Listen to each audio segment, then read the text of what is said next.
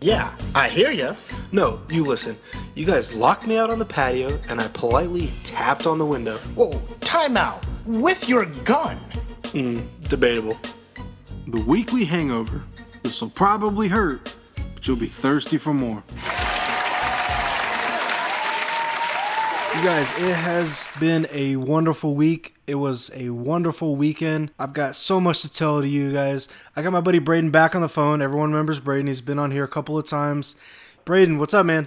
How are you doing? Dude, I'm good. You want to talk about the weather? Actually, it's raining like a mofo here, and I mean dumping, so we could talk about the weather, but I mean, I'm pretty sure you've experienced rain before. Uh, so that's what we got right now. Well, yeah, we have experienced it once or twice before.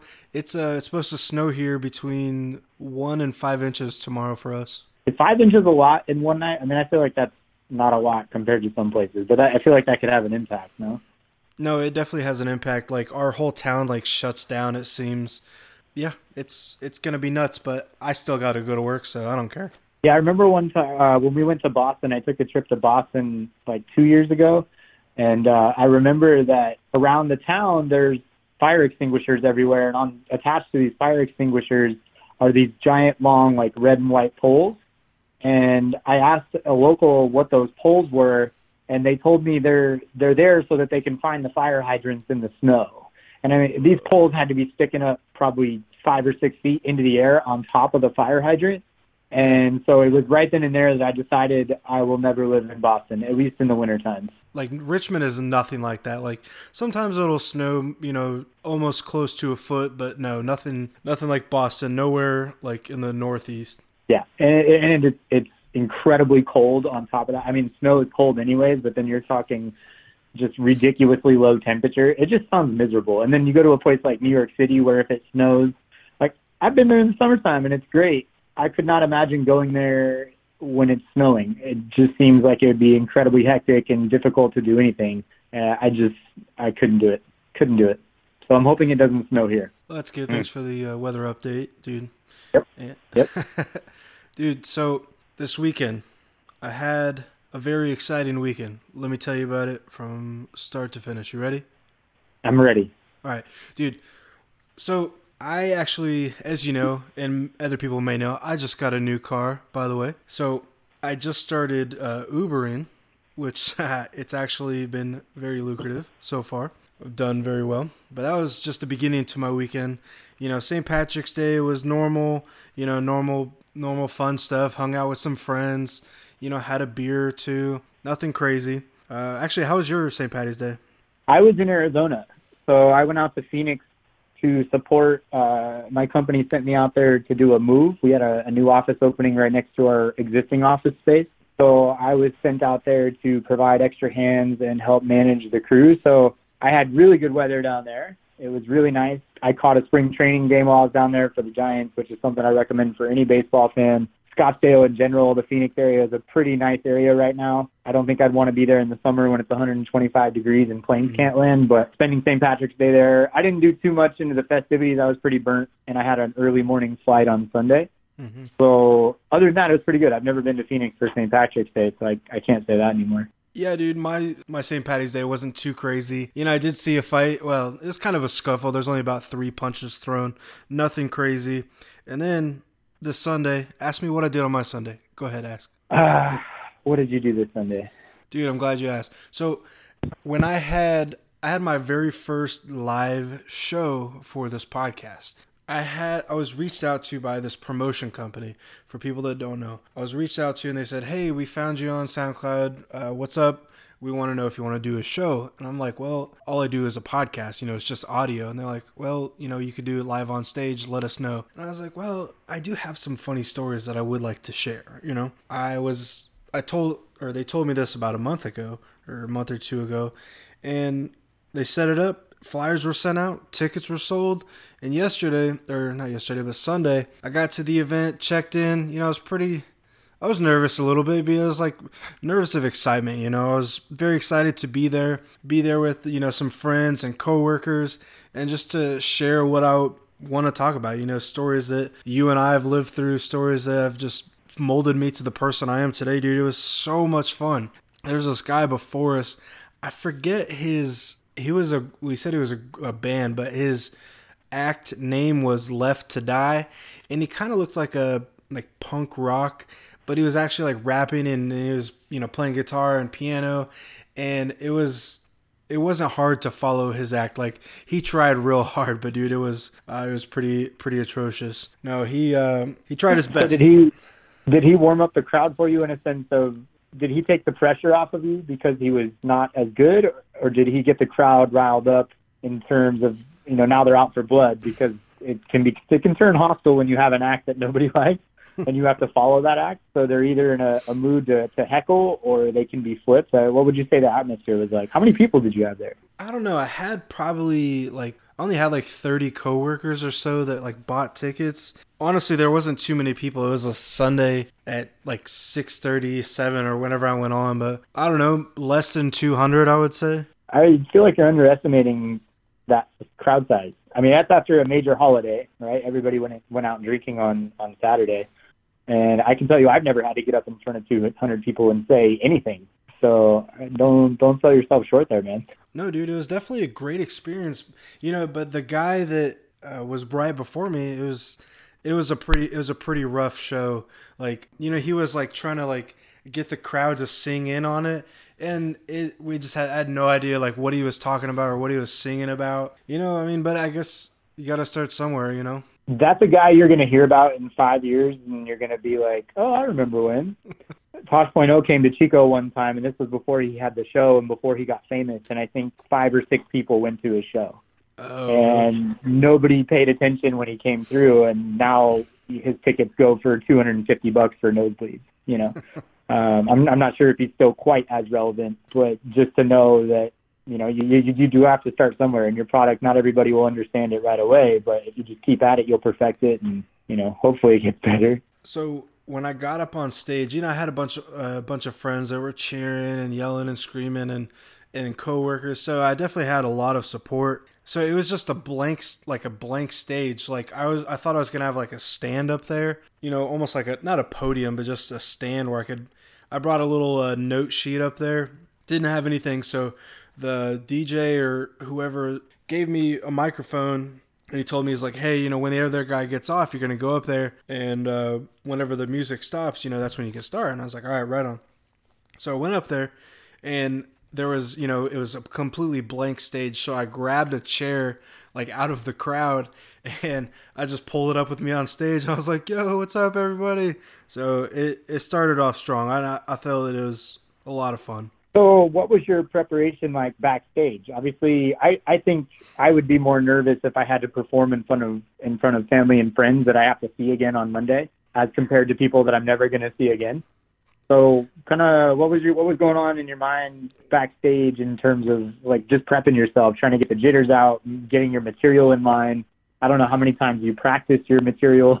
so, what, what was that like for you? Well, it wasn't about just like practicing the material. Like a lot of the stories were from years ago, so I wanted the stories to be fresh in my head. And I had like a lineup, you know, the ones actually I showed you a photo of. I had a lineup written out. I just wanted it to flow in from one story to another. And there was a time where I legitimately just like forgot like what I was talking about. But you know, just pressed on. Like I don't think anyone noticed, but yeah, it was it was a little a little nerve wracking and but it was really exciting and, and then like I was sitting on this chair and you know it was great and I'm telling sto- the stories and then I get up and I'm telling another story and then I like jumped off stage and you know I I was really feeling good at that time dude it was so much fun. Did you get applause or were you met with crickets on most of your jokes? No, dude, definitely some applause. Or your stories. So my friends were definitely cheering and supporting like they were supposed to. But the people that were not my friends or coworkers, they were there to see like uh, like hip hop groups, you know, because the guy that before me, I, I don't know, actually, I don't know what you classify his music as, but there was people after us that were rapping and doing a show. So I definitely think it was, they were expecting music. But when I got up there and after I gave an intro, I was like, by the way, I'm not a comedian. I'm just going to tell you some funny, crazy stories. And Man, there was some. You remember the story about when uh, your dad about the dog? You know, we're gonna try to put your dog down. you yeah. told the dog story. Yeah, of course I did. People were like, uh, some coworkers, they were like, like almost shocked because, if, but I was like, no, I didn't kill this dog. So, it, but it, it definitely left a. I thought it left a good impression on people's minds. Was, I thought it was funny. So you think people think you're a better person after that story, or because I was there and I remember the discussion. I remember I under. It's funny because without being there, it's hard to really provide the context of the situation. Uh, We were really just trying to do the dog a favor. Yeah, dude, that, that dog, dog was having a rough life. that dog needed to die, dude. That dog was tired. It needed a freaking dog nap and go to the farm. You know. It, I totally concur. That dog had seen many better days, and I, you know, I commend my dad for trying to give it a good home. But the reality is, it was just I, I if I was in that condition as a person, I would say let's go ahead and wrap this up. I don't. Yeah, it's just funny. So I could just imagine the shock value of a room that that would, you know, taking over a room that that story would. Uh, but it does have a comedic element to it, and I thought the way we went about it was funny. Yeah, for sure, dude. It was. I think the whole crowd was. You know, there are some times where people like had, or people that weren't my friends or whatever, they're just almost kind of seemed like they're just ready for some music. And I'm not gonna lie, but there was. It, there, I don't think there was any crickets by any means. Like I, my friends and people that support, they said they had a great time, so I thought it was good. So is this something you want to do again, or was this a bucket list type deal? Well, it was a goal that I wanted to do.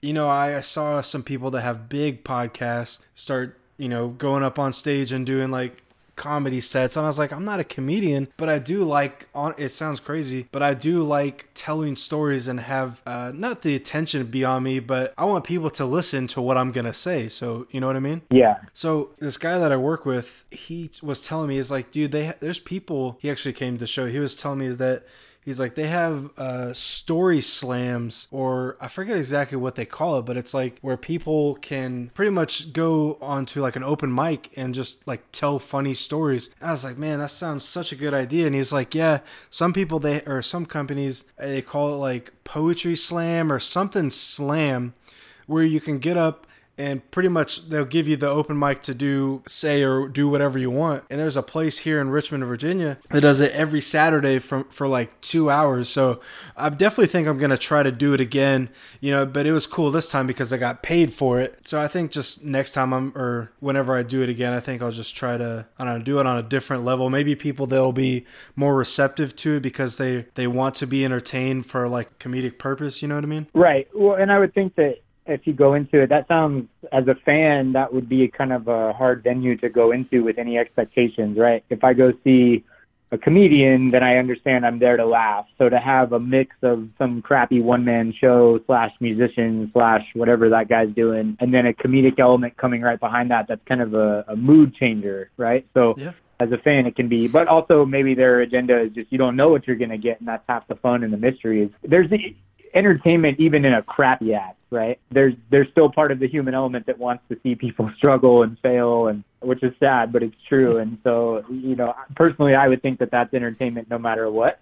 Uh, I would feel bad for a person that's up there bombing. Obviously, it takes a lot of courage just to get up there in the first place, but it would be hard to have expectations buying that ticket of what I'm really getting into. absolutely. Like i mean someone's got to start the show and someone's got to end the show. And i might as well get up and tell some funny stories that i want to share you know right? Was this videotaped? So you can go back and watch and see what was good or, you know, to refine it for the next time? Does, is this, does this live somewhere digitally? no it doesn't it just lives in my heart that's all So it's an exclusive deal. You had to be there. yeah well so there was people that had a photographer out there for their own act but the promoter they said yeah no one is going to be able to record it and I even reached out to the actual club manager, and she said that they did not record it. She's like, "Yeah, we'll let you know if anyone has footage or whatever." So no, uh, Well, I imagine that's how you get that's how you get people in the door as well. You know, if you're just going to stream it for everybody to watch, there's no incentive for them to come to the to the place, right? So yeah, uh, that makes that makes sense. That makes sense. No, I definitely I, I wanted to get the audio for it, and then I was gonna try to put that on an episode, but that didn't work out. But maybe the next one, you know, it'll probably be a smaller show or just for the what I was talking about, like the slam or get up on stage. I don't know, I forget what it's called. It's called Richmond Slam, but yeah, that should be fun. Yeah, man. Well, I'm proud of you, bro. That's That's uh, that's something cool, and I'm glad you were able to put that together for yourself. You marketed the crap out of it, so it was good, man. And look, I'd, I'd love to be out there for one. We'll see if we can't work that out. Dude, that would be so cool. But yeah, other than that, dude, my weekend was it was I mean it was a pretty solid weekend overall, a solid A plus. After that, we, a bunch of friends we went out and got like got some food and drinks and just hung out. So it was a solid end to the weekend, you know. Yeah, absolutely. Other than that, man, uh, besides going out to Arizona, what what happened with you? Anything crazy? No, just that. So a nice little break from the day to day life of, of work. Good to always see you. I'm you know I'm constantly contemplating an, an an exit strategy to the Bay Area. And so when I get to go to these places, I'm always a little more perked up with my interest in looking around and taking things into account as Yeah. potential landing spots. Sure. Uh, I really struggle with the idea of the summer times in Phoenix, but other than that, nine months out of the year, it looks like a great place to live. Uh, they're a little more right wing out there than I would probably like in terms of, I would say, just kind of the good old boys network, if you will. But Mhm. other than that, I mean, Scottsdale again, it's it's a great mix of college town and senior citizens, and, and a good mashup in between. I think the neighborhoods are catching up. It's still relatively cheap, probably because it's undiscovered or people just don't want to deal with the summertime. Yeah. So opportunities are there. It's just a matter of if it all works out. And there's a couple other spots on my radar, but a lot of these places are becoming the next big San Francisco, if you will, or they're just it's really just trading one rat race for another. The East Coast has started to creep into my mind a little bit, but I'm Yeah. not sure I could tell the other half on that. but it is just looking ahead to the future. Where do we want to be, you know, five, ten years from now? And maybe we're still here. You never know what could be presented, but just trying to think if I was going to go, where would we go? That type of stuff, and then you know, obviously talking to Alana and getting her opinion. Dude, that'd be cool, um, man. I always like changing it up, moving where I was going. You know, I moved around a bunch, as you know, Northern California, Southern California, a couple places here in Virginia, North Carolina. So I do like to move around, but dude, I love Virginia, man. Virginia's home, man. I I couldn't see myself currently living anywhere else. Like I I love Virginia, man. Virginia is cool. I tell people all the time when I go out there that I often get the vibe that you can see the guys in their red and blue jackets running around with muskets. You know, if you catch it at the right time at a sunset, you can see these little guys creeping through the woods and doing their battle thing. You can just feel the historical aspects of it the minute you step off a plane. I like that everybody gets around by Amtrak train. It's just very efficient on the East Coast. Seems like they're advanced when it comes to just the way that everybody does things. It's a little less of a uh, a rat race. Obviously, with California, you know, we're overpopulated and people are condensed into you know two or three major areas uh, between Los Angeles and San Francisco. So it's just very chaotic to get around. And something about the East Coast you know, people are more business oriented. They say what they mean. Everybody's just trying to get shit done. I'll go. I, I like the East Coast. I'd like to go see the Carolinas. Anywhere pretty much except Florida. Uh, I'll cross Florida off the list right now. I have no desire to go to Florida for any purpose or reason. I'm sorry if you have any listeners in Florida, but uh, that's their own fault. And yeah, you know, if you choose to live there, that's on you. Maybe Miami gets a pass. I'd like to do a food tour in Miami, but other than that, I, I think two days there I'd be fine. But and then going further up east, I don't think I'd want to go to the northeast. So yeah, I'd have to be somewhere in the in the mid east, if you will. But you know, we'll see. We'll see where the jobs are at, where the money's at, where the markets are at, where housing's affordable, where hunters at. There's a lot of things that you got to factor in. So Yeah. Well, dude, you always uh, you're always welcome on the East Coast, dude. My people welcome you. thank you, thank you. All right, well, now that we got that crap out of the way, dude, April 7th is the next big fight you and I and the world gets to see. There's other fights that are on the, along the way, but the next big fight is uh, April 7th, UFC 223. Big card, absolutely stacked. Like, I have three, six, nine, like 12 or no, 11 fights that I want to see. Like, some bigger names, some small names, dude. I'm very excited for it, dude. So, do you want to go? You want to run through the list, or what do you want to do this? Yeah, do you want to go top to bottom, or you want to go bottom to top? Let's start with the least favorite fights that I want to watch. So the one that I have at the bottom is Alex Caceres and Artem Lobov. Yep. Yeah, dude. So if anyone doesn't know Alex Caceres, I call him uh, Bruce Lee.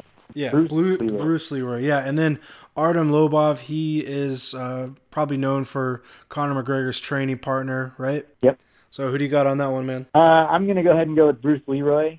Uh, if you look at their records, they actually match up pretty well in that respect. I haven't been thoroughly impressed by Artem. I, I think that you know a lot of people will allude to his toughness and the fact that he can take a beating. Uh, I know Fili put a hurting on him Yeah. recently and and did some work, and you know I'm I'm first team all Fili. so I, I just think that he's likely on the tail end of his deal, and he's obviously benefited from Conor McGregor. He benefited from he's one of the the carryovers from the Nate Diaz fight. But at 14 and 14, there's no other platform. uh, There's just no other way this guy's in the UFC. Yeah. Um, but they do have Bruce Leroy, who's got the crazy hair. He's got a good brand. He's got an exciting fight style. He does show up to bring it. Good ground, good solid ground game from Bruce Leroy. So it'll be interesting to see. I, I got to take Bruce in that fight just based on activity. I have a feeling it'll go to decision. Uh, neither one of these guys are known for finishing guys Yeah. height, reach, everything's the same there. One of those, you know, it's a pick'em fight. It's really a pick'em fight. I think it's evenly matched. It's a good match by the UFC, but I really think this is to just get their contracts off the books so they can so they can move on. You know, loser goes home, winner potentially has another shot. Yeah, I'm not super big on it. I mean, uh, they're pretty decent sized names, so I'm obviously going to watch it. It'll be exciting to watch, but really couldn't care who wins or loses. If I had to pick, I would say Alex Caceres, Bruce Leroy. I'd definitely say he was he's going to win a decision because I think it will go to a decision. I don't think anyone's getting knocked out there, you know, Yeah, 100%. for sure. And then the fight after that that I want to watch is Evan Dunham and I forget the guy's first name, but his last name is Aubin-Mercier. Do you know him? Olivier, Olivia Aubin-Mercier. That's correct, dude. So I'm a big fan of He is Evan French. Dunham. he is French. He's uh, French Canadian.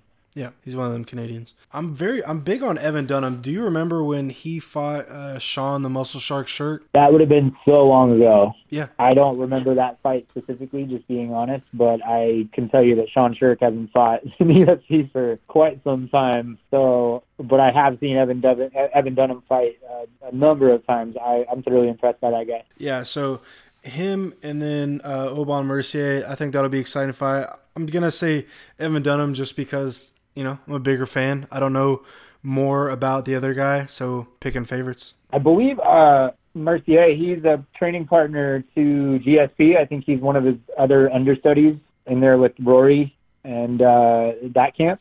Yeah. So he's for sure going to come in pretty tough. I also think he's got momentum on his side. He's obviously got youth. I think Evan Dunham brings the experience advantage by far. I think that he's also brings that toughness. You're, you're not going to just go in there and take Evan Dunham out with.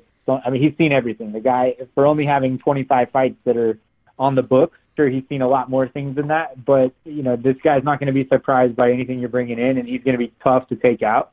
But I do believe that uh, Mercier is going to come in and get the job done. Yeah, I mean, I'm again, I'm not super big on those fight on that fight.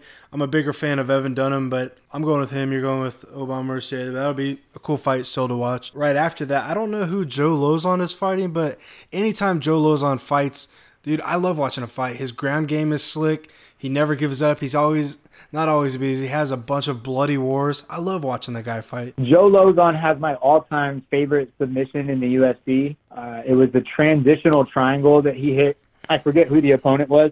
I want to say Jim Miller, but I'd have to I'd have to fact check that. Uh, but he was in the process of taking somebody's back and actually reverse course and threw up just the slickest triangle I've ever seen in my life.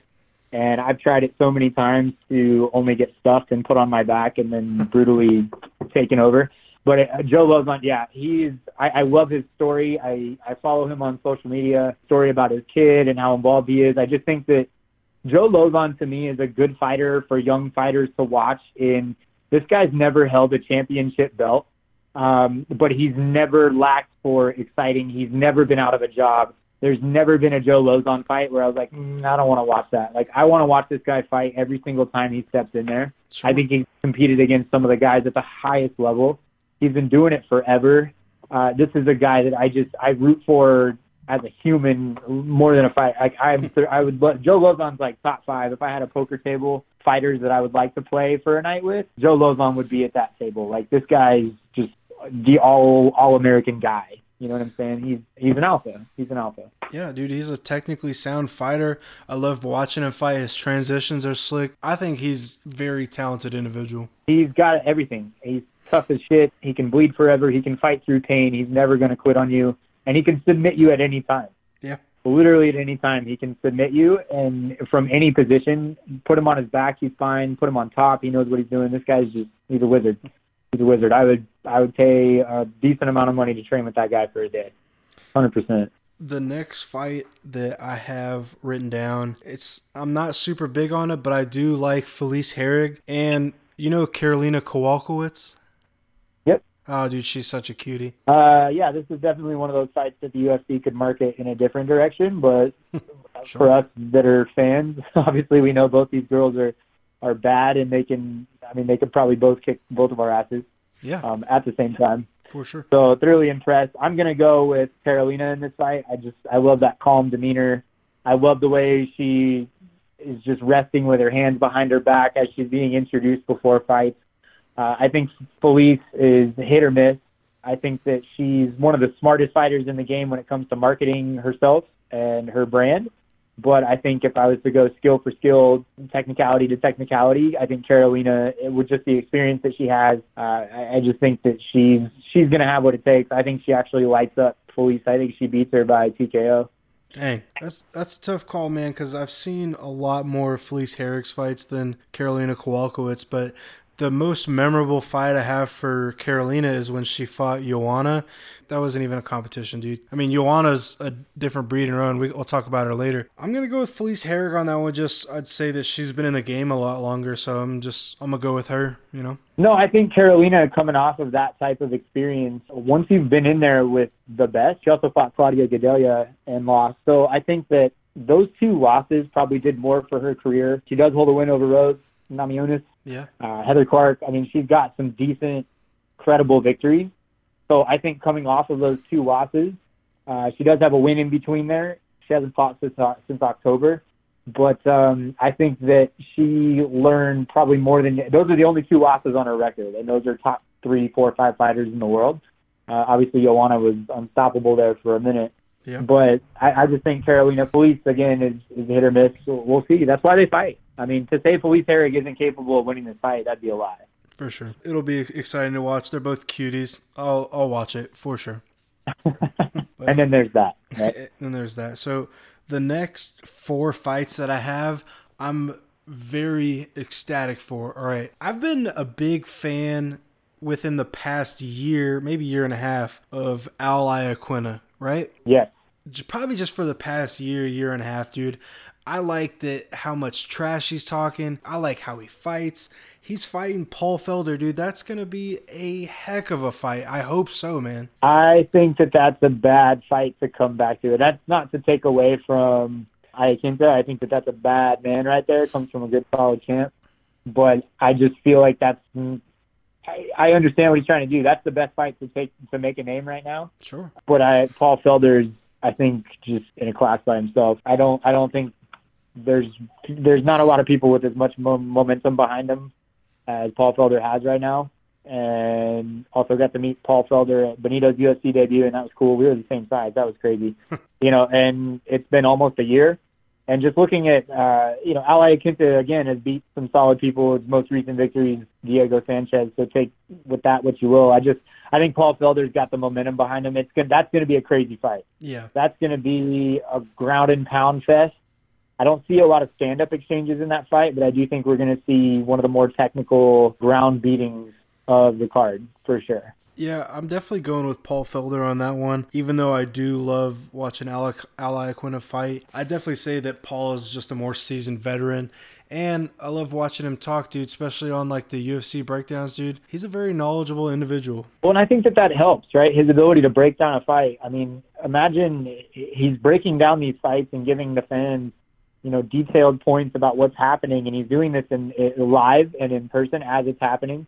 So I could only imagine what that guy's film sessions are like, right? Like if him and his team are talking about Iaquinta and they're watching his film and they're going through his game plan, I can only imagine how how much they're able to study and pick apart everything. I think they're going to come in with a solid game plan. And I know Iaquinta has some weird training methods. He does this light training that I've seen on some of the UFC Unleashed, and uh, he does these reaction time training. So it's really interesting to see some of the methods that these guys are incorporating at the highest levels to prepare themselves. But I just think also Paul Felder has a certain toughness, and I think there's no pressure on Paul Felder. I think all the pressure is on Iaquinta. Like you said, he's been talking a lot of trash about his employer and, and the division, and I could go better and do, you know, I can do all this, and I don't need to fight for money, and and that's great. I'm glad he's put himself in a position where fighting can be secondary. But I also think you put yourself in a position where you need to perform and you need to perform very well because you're under a microscope at this point. Sure. Absolutely. And I, I think Paul Felder has the luxury of just coming in and being Paul Felder and doing what he does. And, and it's up to Iaquinta to put that all out of his mind. I'm sure he can. But that'll be an interesting thing to factor into the fight. I'm also excited to see where it goes to on the ground because uh, for the people that don't know, Al Iaquinta trains with Matt Serra, uh, one of the first white American black belt in Brazilian Jiu Jitsu, if I'm correct, right? You are also on also on that list. Ed O'Neill, I don't know Ed O'Neill, honestly. the married with children guy. Really? He is a Brazilian Jiu-Jitsu black belt. He was one of the first under the Gracies in Los Angeles. That's surprising. It's pretty crazy. So while he was shooting Married with Children, he was also learning how to kick your ass.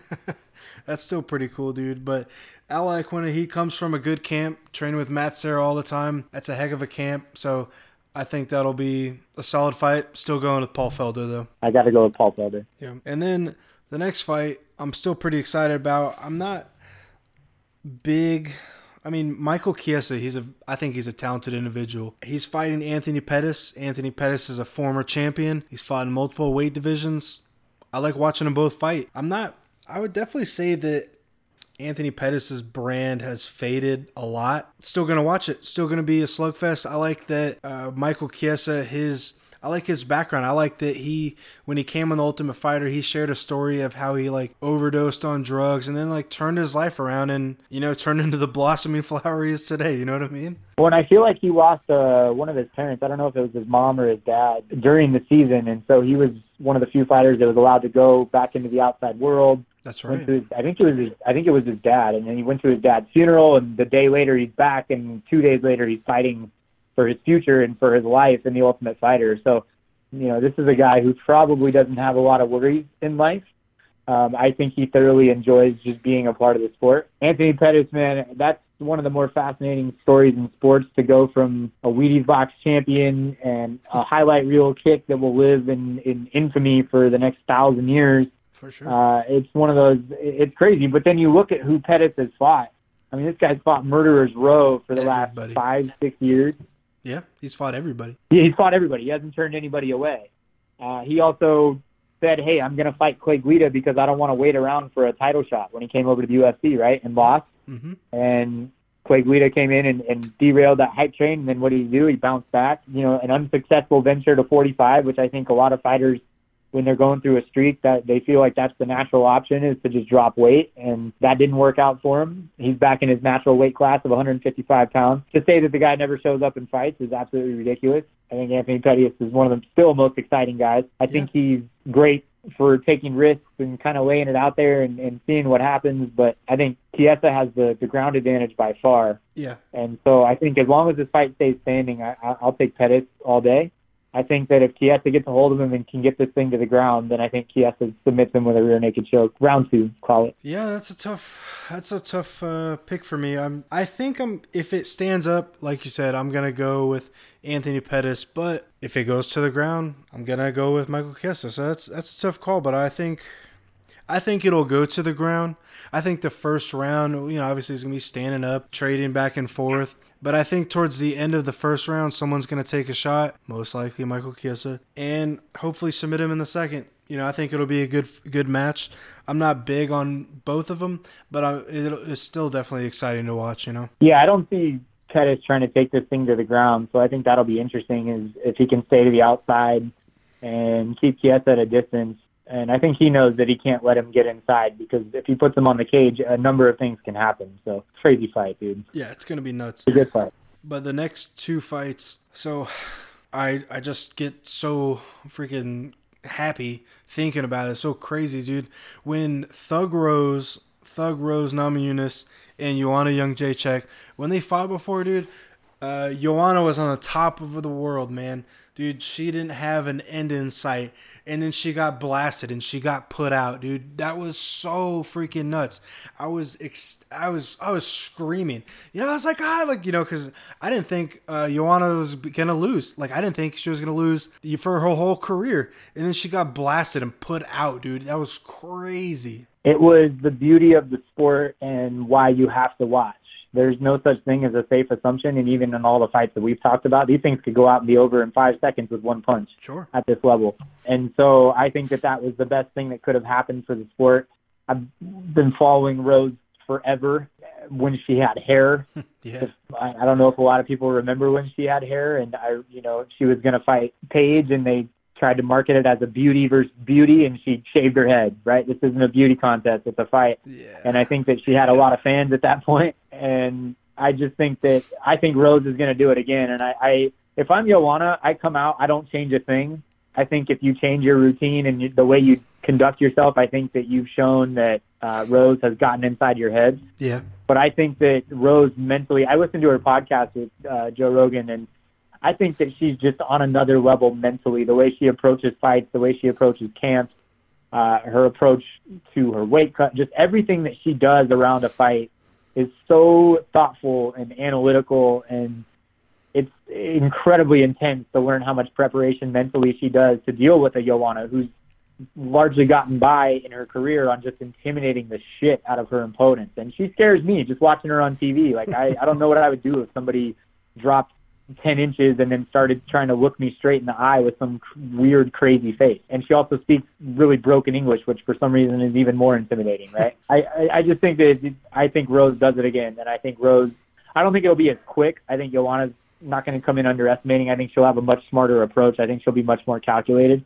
But I think that Rose ends up taking over in round three, maybe TKOs her in round four. I, I think the result is the same, and I think I think Rose is going to be the champ for quite a while.